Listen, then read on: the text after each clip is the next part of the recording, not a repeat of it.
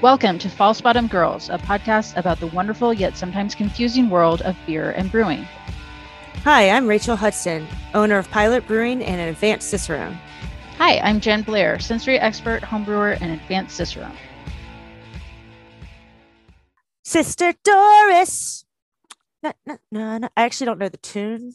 I just know those two words. It's like that show, Sister, Sister. My melody might be a little off, but do you remember that show? Uh huh. Mm-hmm. Sister Doris. They have nothing. They have nothing in common except for my little jingle I've come up with in my head. Right. Um, so, so, if you haven't caught on, clearly you should have caught on. that We're talking about Sister Doris today yes. in a little celebration episode of International Women's Day, which is March 7th? March 8th. March 8th. Why do I always think March? Because my mom's birthday is March 7th. Oh, my sister's birthday is March 8th. Ah, definitely not to be confused with International Women's Day. Right. right. But it is also international, or in the United States, it's Women's History Month. Yep.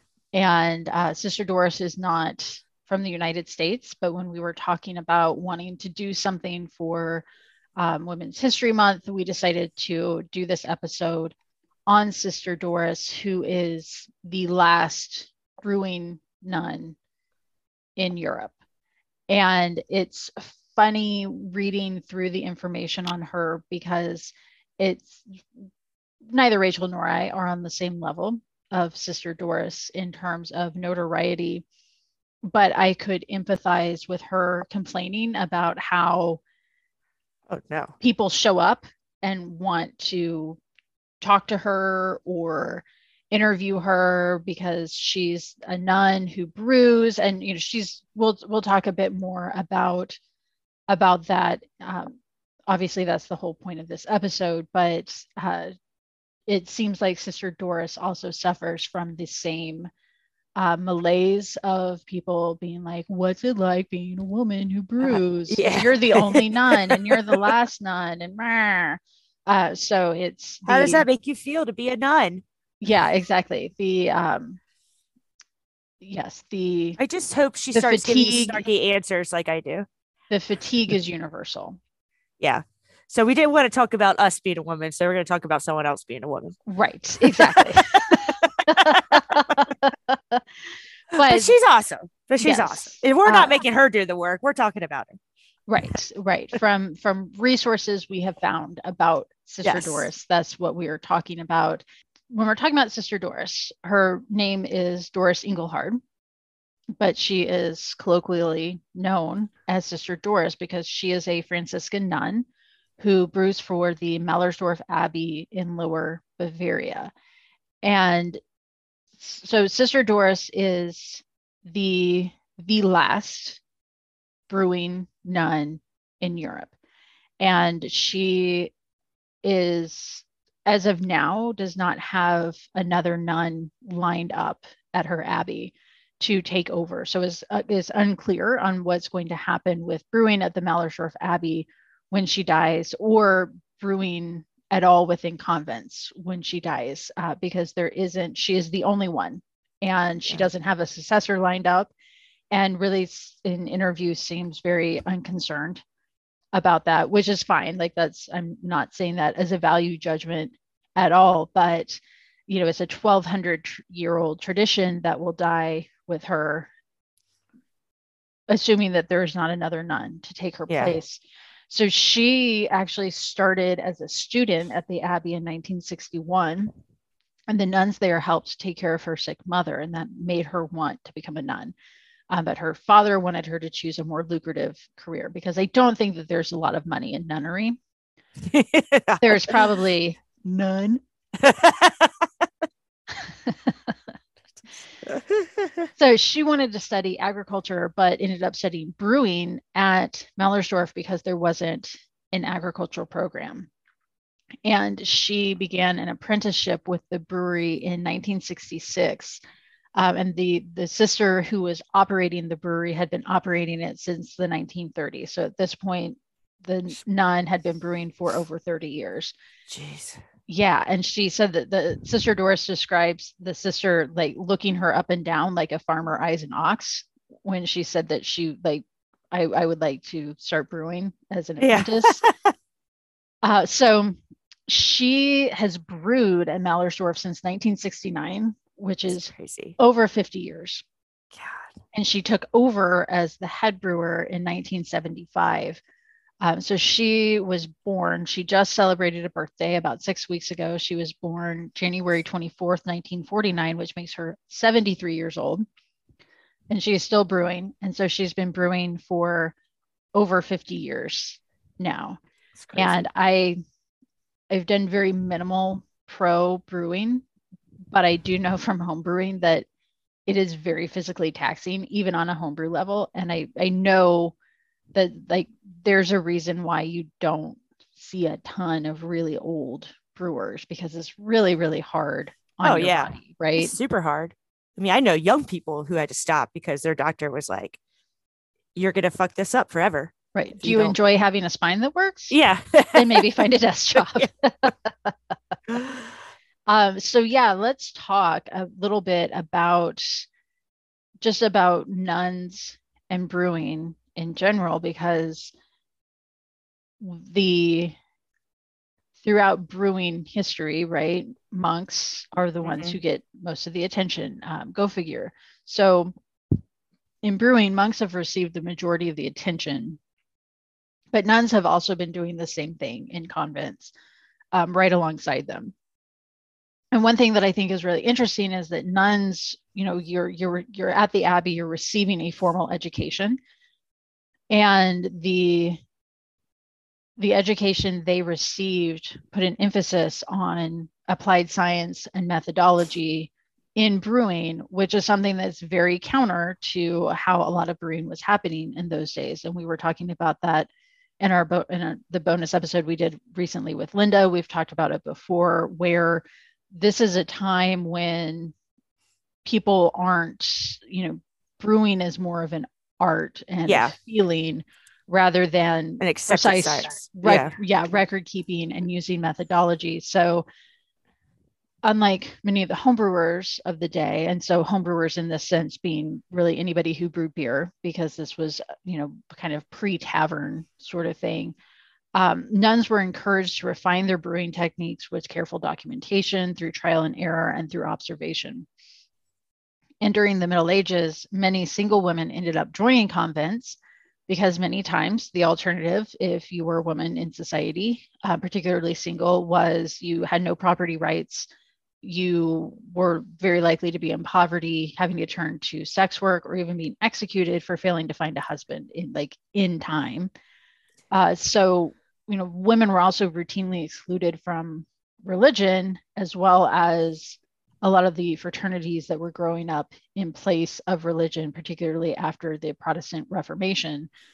And rules were codified within, you know, within Europe that convents should brew beer for daily consumption while saving wine for special occasions. And that's something, Rachel, I know that you had shared that um, about oh, yeah. the like the amount that Sister Doris brewed versus the amount that got consumed. So yes, yeah, it said she shared about eighty thousand, or they made about eighty thousand gallons of beer per year, which I believe was like two hundred and fifty six barrels, which is okay. basically what we do here at Pilot. We do about mm-hmm. that. And they drink about 18% of that between the staff and, you know, because they get free beer. And I was like, you know, that's pretty accurate. I can speak from experience. I remember one time, like our first year, Jeff was like, counted up. He's like, we gave away this much beer. I was like, yeah, I mean, with the this, is our life now. We drink beer, we make beer, we sell beer, we give away beer. I mean, it's right. all fine. Like, we just make more beer. Right. He's right. like, no, it's not how it works. So it's like, that's how it works. 18%. yeah. Well, and it's um that's one of the things that I had read about Sister Doris is that in at the Mallersdorf Abbey, the nuns receive beer for free. So kind of along the similar lines, like you beer is your everyday drink, wine is special occasions. Um, because of the uh, you know way back in the day, beer was also the ingredients were more plentiful, so it was mm-hmm. easier to have that on hand. And she talks about like being worried that the nuns will drink too much unlimited beer at lunch yeah. and like she still has basically the same so Jeff is the sister Doris. Yeah, be like brewing. You can't. We have to sell some of this beer. right, right. Where she's like, please don't drink too much of the unlimited beer because we still have to sell it commercially to be able to support the the convent, and that's you know very similar to a lot of monasteries that are out there is there's a certain amount that is made kind of in-house for in-house mm-hmm. consumption but then they do sell it commercially to be able to fund the brewery as well as the convent. And uh, she starts her brewing days at 3.30 i don't know why. Am i like to need to do that Right. But yeah, like she starts brewing. Yeah. then that's not when she gets up, which Maybe. I also understand like the nun life, you're not spending a lot of time more than likely getting like getting ready for the day. Um, but yeah, yeah. starting at 3 30 in the morning. I used to do that at Noda. Sucked. Yeah. Sucked. I mean, uh, but she I, I see I've seen some videos of her set up I think I remember them saying they'll brew twice a week, but in one day. So I guess she's doing a double brew day. Right, right. And that was, yeah, that was my understanding as well. So uh, yeah, I mean, I guess if you're, I, I mean, Still I have, don't need to start that early unless you want to be done by 3 30 p.m., which is maybe, maybe she does. I right. Yeah, I, I have friends who are homebrewers who will get up at 5 a.m. and brew. So like 8 a.m., 9 a.m. comes around and their family's up and then they've mm. already got their brew day finished. I'm like, not me. I know. I get to it when I get to it. And yeah. sometimes that is like, sometimes it's 9 a.m. Yeah. Sometimes it's noon. A couple yeah. of times it's been like 2 p.m., which I get very angry at myself when it is 2 p.m. Starting to brew. But yes, it is never 3:30 a.m. Um, so yeah, I mean the with Mallersdorf Abbey is located in Lower Bavaria. Um, is over 900 years old and has a brewing chart charter. I almost said charger. Has a brewing charter from that is now over 400 years old. So the the nuns in the abbey have been able to brew for over 4,000 or 4,000. Jesus, 400 years. Maybe 4,000. Who knows? Uh, so yeah, the the brew, brew house makes three thousand hectoliters annually, and so you said that translates to about two hundred and fifty six barrels. Yeah. Yeah. Excellent. I was starting to get good at barrels, and then I worked someplace that had a German brew system, and it was in hectoliters, and I was like, how? what does 25 hectoliters mean? I, I like a product of the United States education system. I don't know metric. Wait, wait, wait, 80,000 gallons divided by 31 is 250 or 2,580. I don't know where I got this 256 from, but that's wrong. and that's like five times as amount as beers we make. So okay. makes more sense. yeah. So uh, hopefully anybody who is like screaming at the podcast about how bad we were. math is wrong. yeah. I'm fucking done with them. Out of here. Well, I guess I know what they don't ask about on the yeah. return exam. Thank God. Right. It's like asking me to convert fel- uh, Fahrenheit to Celsius, like Celsius on the spot. Fahrenheit. On the spot. right. like right now in my head. I don't know. Like multiply by a thousand. I know zero Celsius is 32 Fahrenheit, and mm-hmm. I go mm-hmm. from there. And it only goes up from there. Um, so yes, they uh, the brew house makes about 3,000 hectoliters annually, and the they she brews seasonal beers, and yes. I say she brews it. Um, she does have people who help her who are not nuns, and we'll get to that in a moment. But um, depending on the season, and also I think probably depending on the the, the age of information that's available, I found from different sources that those seasonal beers can include a Maibock, a Doppelbock, a Dark Zoigl, a Helles, and a Fest beer.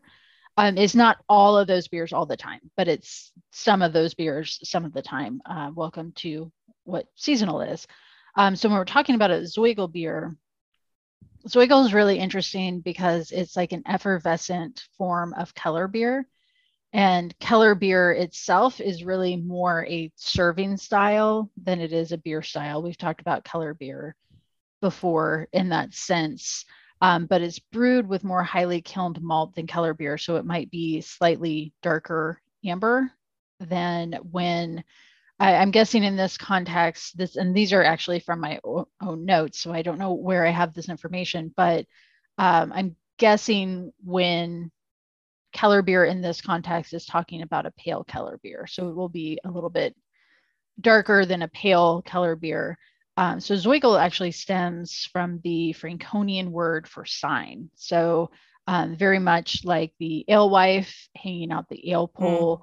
Um, households in the 13th and 14th century brewed their own beer and would hang the Zoigl outside of their houses when that beer was ready to drink. And the Zoigl sign was made up of two blue and white triangles, and it looks similar to a Star of David. So one triangle symbolized the three elements used to brew beer, fire, water, and air. And the other triangle represented the three ingredients used to brew beer, malt, hops, and water. Because back in the day, yeast, yeah, yeast was was there, but not known. And then in that, with like with that, the Zoigl sign, there would usually be a beer mug or a pine branch or something um, so pine branch again, like similar to the ale poles in England when beer was ready and available to drink. Uh, so that's what a, a Zoigl beer is because it's not something that we see a lot in the United States. Um, yeah, Martin, who is our friend yes. in Germany, who did some work for Sister Doris. He spent some. Yes. He some, worked for Sister Doris. I guess. Yeah, I couldn't remember if it was just like part time or or what it was, but um, I, I asked him an email. I was like, Do you have any fun stories? He didn't really have anything fun. Nothing he was going to, nothing juicy he was going right. to tell it was, yeah, it was podcast. a very diplomatic answer. Yeah. He says that the Zoigl is the unfiltered Helles, mm-hmm. which is what Keller beer is. Right. So Zoigl is a Zoigl beer is a more effervescent form of Keller beer. So it's just like you say, like a serving style. Uh, yeah. So Keller beer is a serving style yeah. rather than a style. Well, I should say Keller it's, beer, according to the definition of the BJCP guidelines, is more of a serving style than an actual beer style because a pale color beer is going to be like a young Helles. Exactly. And an amber color beer is going to be like a young Märzen. Yeah. So it's kind of like cask beer, if you think about it that way. It's like the same beer served in a different way. Yeah. And one of it's the confusing. Yeah. Uh, one of the things that uh, Martin had shared with us. Uh, so he was our tour guide for Spaten, and he he said something about you know like we were just talking, and he's talking about his career and says something about working with Sister Doris, and we were like, what?